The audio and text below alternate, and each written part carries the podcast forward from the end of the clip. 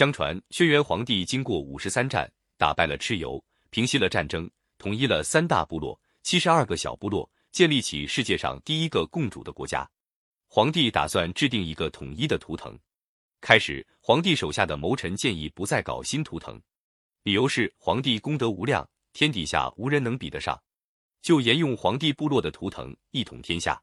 皇帝说：“万不可这样做，各大小部落都拥戴我为尊长。”我怎么能辜负群民众望，独断专行，以大欺小，以强欺弱呢？接着皇帝又说，这是蚩尤的做法，我们万万不能这样做。皇帝叫仓颉写了个通告，要求原来各大小部落把使用过的图腾全部献出来，再由原来各大小部落选派一个代表前来皇帝宫中，共同商议制定新的图腾。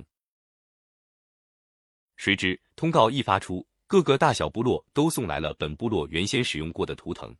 一下子就摆了上百个，其中蛇图腾、鹰图腾、马图腾、鱼图腾、熊、豹、羊、象、狗等各种各样的图腾，这下可把皇帝难住了。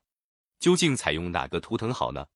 他一时拿不定主意。皇帝召来身边的谋臣尝鲜、大红、丰厚、立木、仓颉等，征求他们的意见。大家你一言他一语，各抒己见。有人同意用这个图腾，有人主张用那个图腾。最后仍然没有定下来，大红着急地说：“皇帝心思太多了，随便用一个图腾就对了，何必这样挑来选去？太麻烦了。”皇帝耐心地说：“我们是一个新统一起来的大部落，不那么简单，处处都要谨慎从事，绝不能草率，一定要照顾原来各大小部落的情绪，要搞一个有团结象征的图腾，不然又有分裂的可能。”众谋臣听了皇帝这一席话，觉得很有道理，连连称赞。唯有大红赶忙纠正他的话，说：“我是带兵打仗的，对图腾这些事不懂。刚才说的话全当没说。”大家一听都笑了。制定新图腾的事，搅得皇帝几天几夜没有睡好觉。